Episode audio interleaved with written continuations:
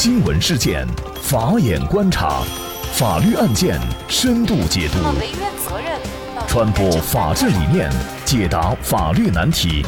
请听个案说法。大家好，感谢收听个案说法，我是方红。今天我们跟大家来关注湖南一法官被杀，凶手竟是他的同学同乡。那么，以下的文章是根据中国审判布鲁斯旅行者综合整理。二零二一年一月十二号早晨，在湖南省长沙市芙蓉南路某九八五高校分校区内的教工宿舍区某栋地下车库内，发生了一桩故意杀人案。此案的死者是湖南省高级人民法院审判监督一庭副庭长、审判员周春梅，一九七六年生，湘西龙山县人，苗族，育有两子。其中的小儿子还不到三岁，而此案的犯罪嫌疑人在周春梅被杀害现场当场被拘捕的疑凶叫向慧，是周春梅的龙山老乡，也是周春梅的初中同学，土家族。和周春梅法官有过两次法务接触的史建全律师得知此事以后表示，周春梅法官是很好的一个人啊。不仅法学素养高，审判能力强，而且无论对原告、被告还是双方代理律师都温和有礼，跟他打起交道来如沐春风。我想不通，这样一个女法官怎么会遭人毒手杀害？犯罪嫌疑人和死者是老乡同学，直到乡大也是同学，只是所学专业不同。凶手是学工程机械专业的，因为凶手在长沙一家公司与公司副总。产生了矛盾，而且是凶手的问题。在纠纷中，持械把这位副总打成轻微伤，被公安对其行政拘留，公司也将其除名，因此而不服打官司。一审输了，二审也输了，直到要求再审，为赢官司，凶手就找到了这位法官同学要他帮忙。法官同学认为法院判决没有错，不跟他帮忙，凶手因此而怀恨在心，动了杀机。凶手将死者堵在机库里，持刀刺向死者头部、喉部，当场将这位女法官杀死，被现场人控制报警抓获。一月十二号，长沙市公安局天心分局官方微信发布警情通报，民警在现场将犯罪嫌疑人向某女，四十四岁，控制。向某和周某某系同乡关系，向某因事向法院提起诉讼。请周某某为其打招呼被拒而心生怨恨，行凶报复。目前，犯罪嫌疑人向某已经被警方刑事拘留，案件正在进一步侦办中。据周春梅的公开简历显示，周春梅一九七六年一月生，苗族，湖南龙山人。中共党员、法学硕士。湖南省高院二零一六年五月的一份任前公示显示，周春梅由湖南省高院民事审判第一庭正科级助理审判员拟提请任命为湖南省高院审判监督第一庭副庭长、审判员。中国审判曾刊文介绍时任湖南省高院民一庭审判长的周春梅的先进事迹。二零一四年全年办案数位居全院三个民事审判庭第一，所办案件经评查全部为优秀，并且无一超审限，无一上访闹访，无一因过错被发回改判。因为工作表现出色，周春梅曾被评为湖南省高院二零一四年度办案能手。杀法官的犯罪嫌疑人向某将会面临死刑吗？法官拒绝打招呼，本应是理所当然，也是职责所在，为何就招致如此毒手？司法，尤其是法院的权威、公平、正义的形象如何建立？就这相关的法律问题，今天呢，我们就邀请云南省律师协会刑事专业委员会副主任、全国优秀律师事务所云南大韬律师事务所主任王绍涛律师和我们一起来聊一下。王律师您好，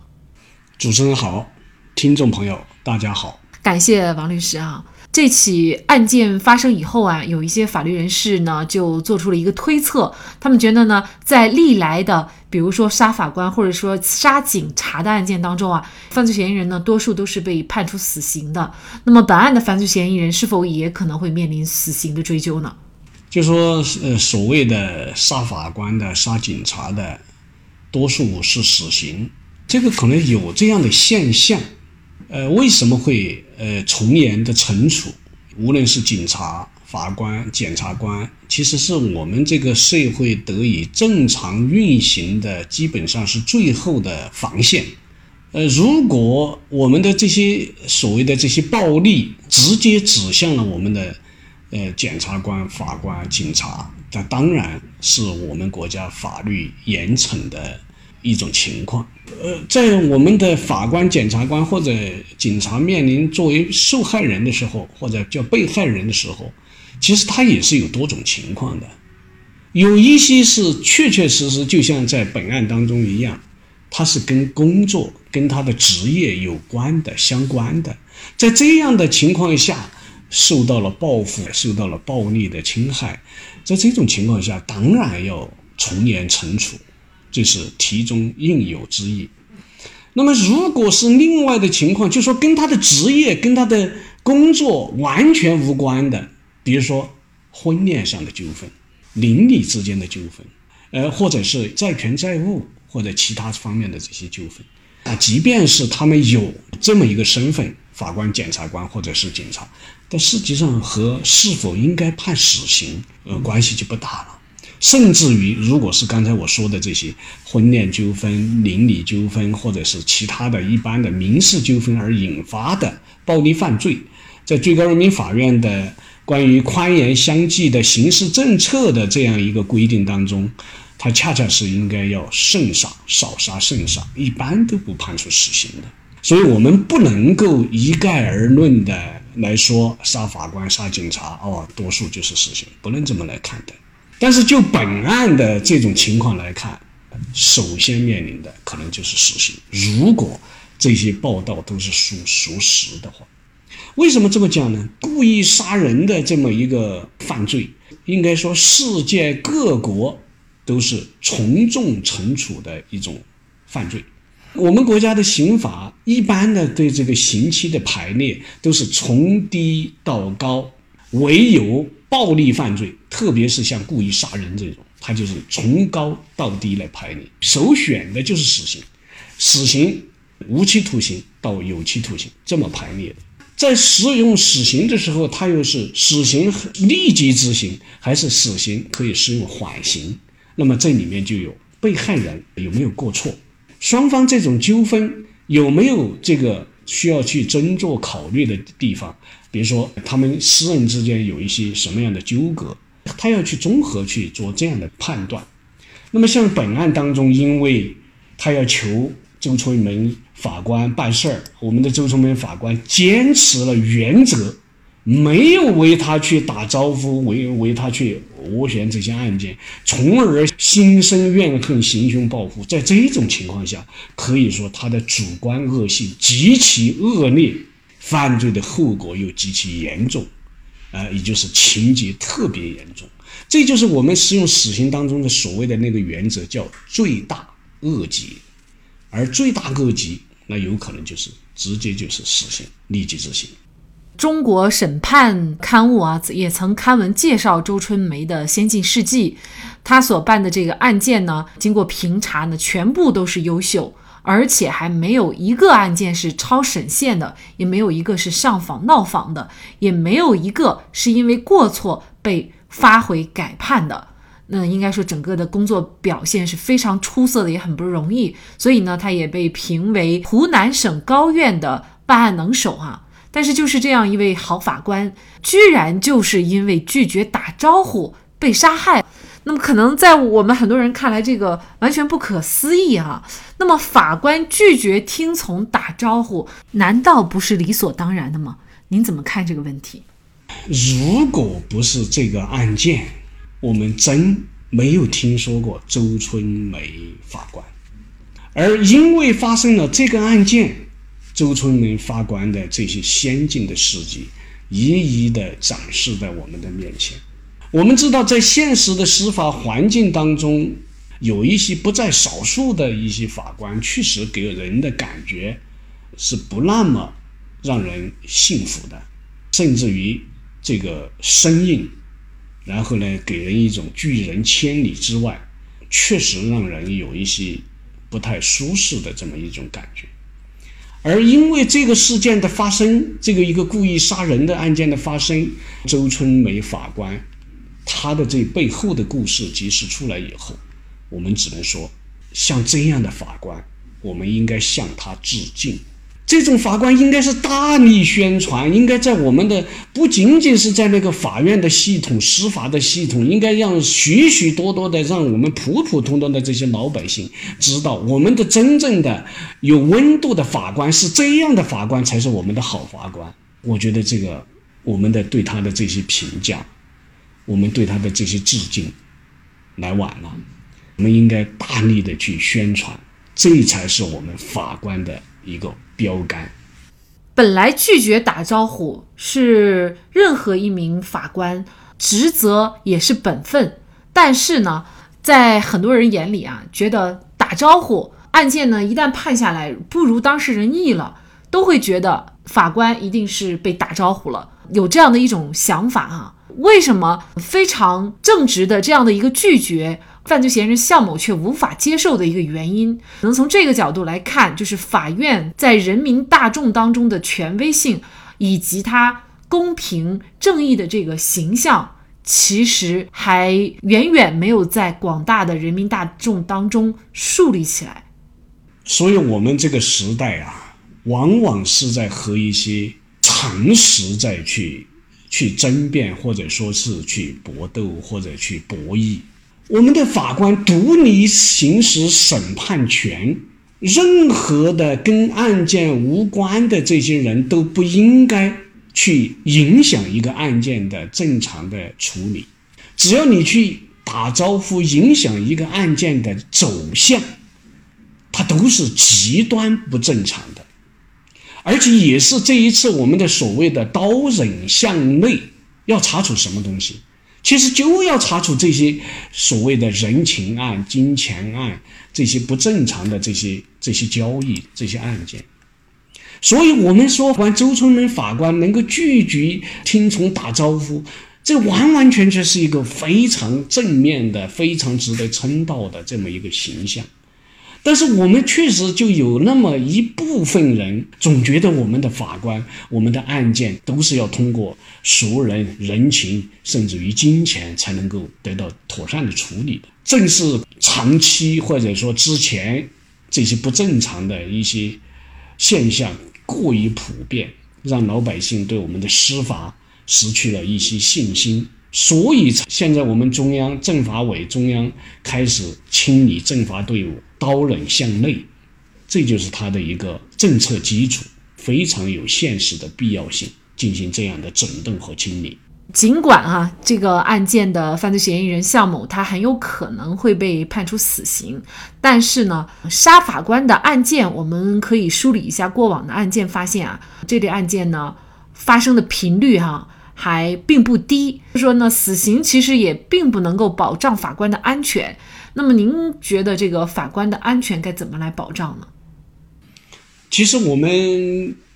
不能因为这个案件而落入一个误区，就是总觉得我要把我们的法官要层层保护起来，要在外面套上层层的盔甲，其实完完全全不是这样的。什么情况下他才是最安全的？我们不是在外面去套盔甲的问题。而是如何去真正的公平公正的去审理案件，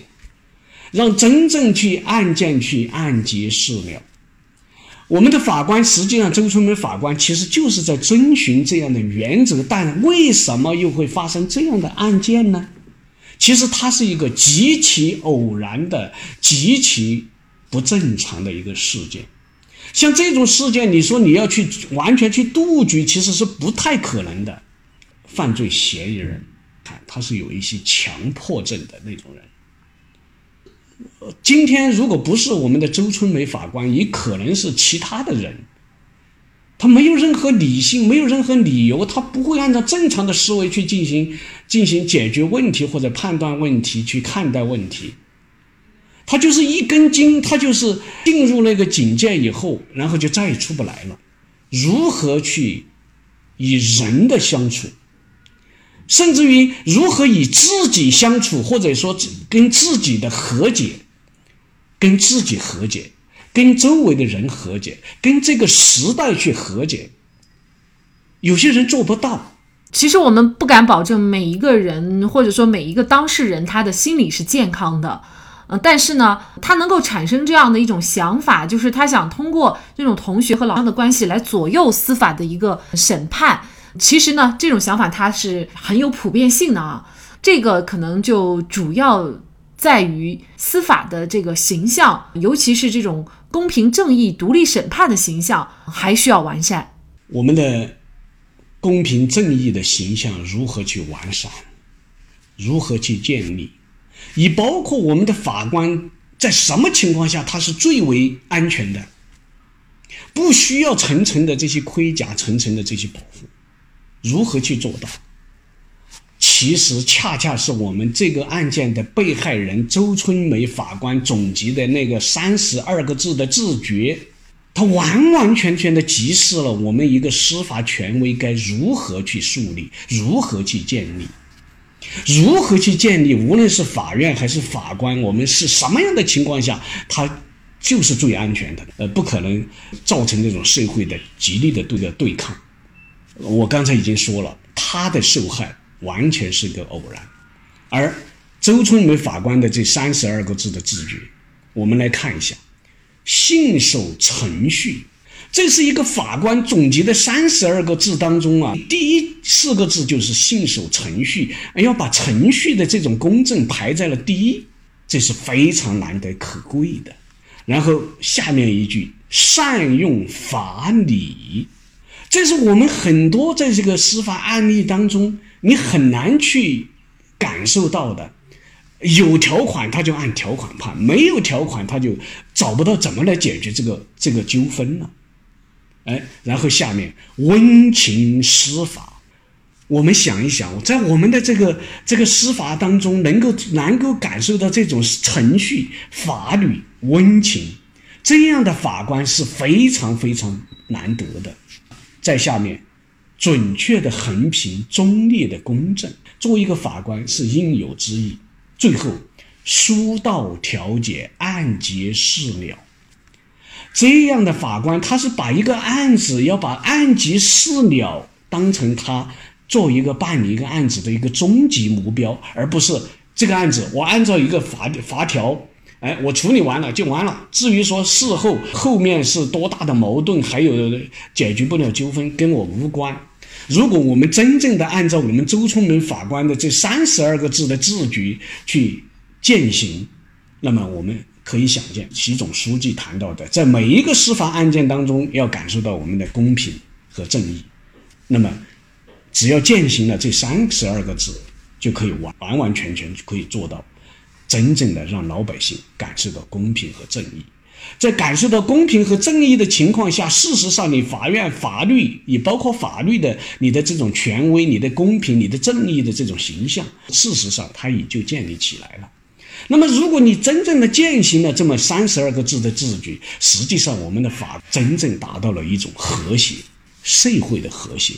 包括案件的和谐，也包括我们整个社会的和谐。最高人民法院在他的微信公众号中发表题为。凶徒的卑劣动摇不了公正司法的坚定决心的文章。正直的法官是社会正义的脊梁，践行法治离不开挺直腰杆的法律。英国哲学家曾说过：“一次不公正的审判，其恶果甚至超过十次犯罪。因为犯罪虽是无视法律，好比污染了水流；而不公正的审判则毁坏法律，好比污染了水源。”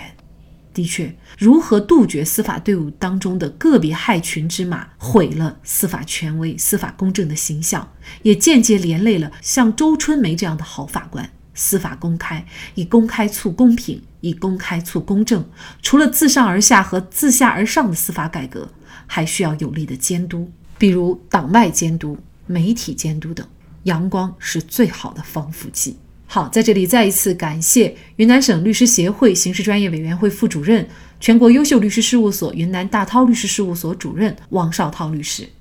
那更多的案件解读以及呢我们的线上视频讲法内容呢，欢迎大家关注我们个案说法的微信公众号。另外，您有一些法律问题需要咨询，都欢迎您添加幺五九七四八二七四六七这部手机号的微信号向我们进行咨询，我们会将您的问题转给我们专业资深的律师进行解答。好，感谢您的收听，我们下期节目再见。